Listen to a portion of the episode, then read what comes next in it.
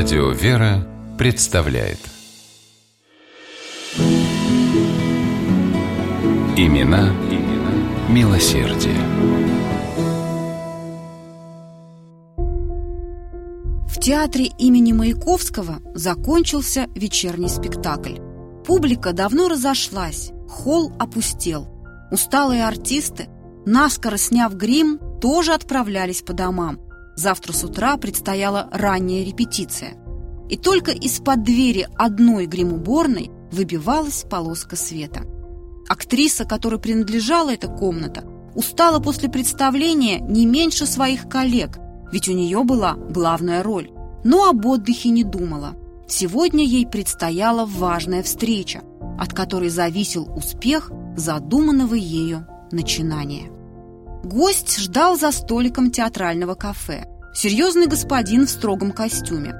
Увидев направляющуюся к нему красивую рыжеволосую женщину, привстал и, протянув руку, представился.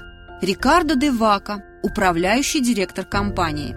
Женщина в ответ приветливо улыбнулась и тоже назвала себя. Артистка Наталья Гундарева. Она могла бы этого не говорить представитель крупной американской фармацевтической компании, жил в Москве уже давно и с большим удовольствием ходил на спектакли в Маяковку. Сценическим талантом Натальи он всегда восхищался. Когда в фирму вдруг пришло письмо от актрисы, в котором она предлагала обсудить сотрудничество, Девака с радостью назначил встречу.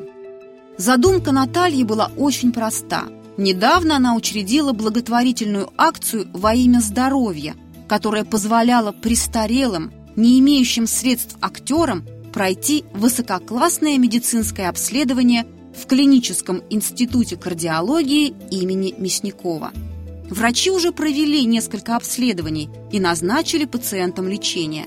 Проблема была в том, что на покупку некоторых лекарств, дорогостоящих зарубежных препаратов, ни у института, ни тем более у самих пациентов денег не было.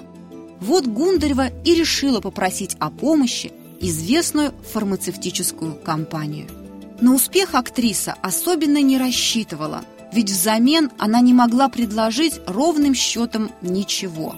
Все, что было в ее силах, это искренне рассказать, в каких стесненных материальных обстоятельствах, да что там, попросту в нужде оказываются порой артисты, даже очень известные, выходя на пенсию. «Позарез нужны лекарства», – просто сказала Гундарева.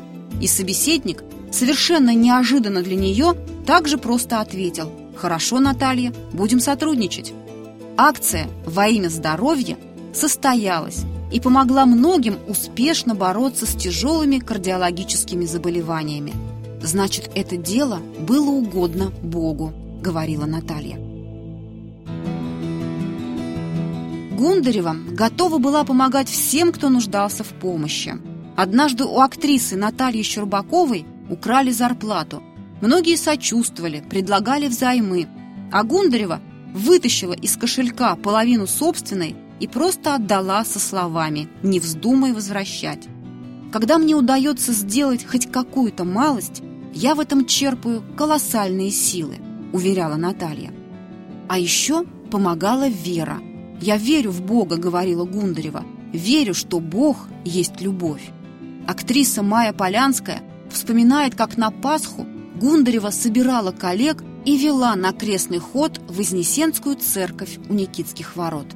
Когда в 1993 году Наталья Гундарева стала депутатом Государственной Думы, всю свою депутатскую зарплату а это в несколько раз больше, чем оклад театральной актрисы, передавала в фонд неимущих актеров.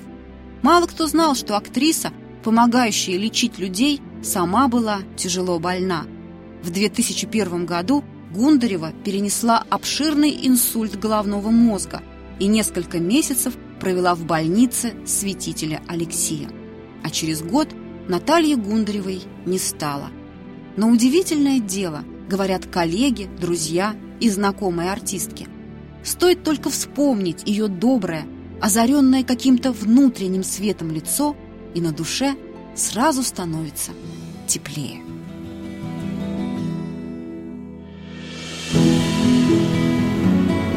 Имена, имена милосердие.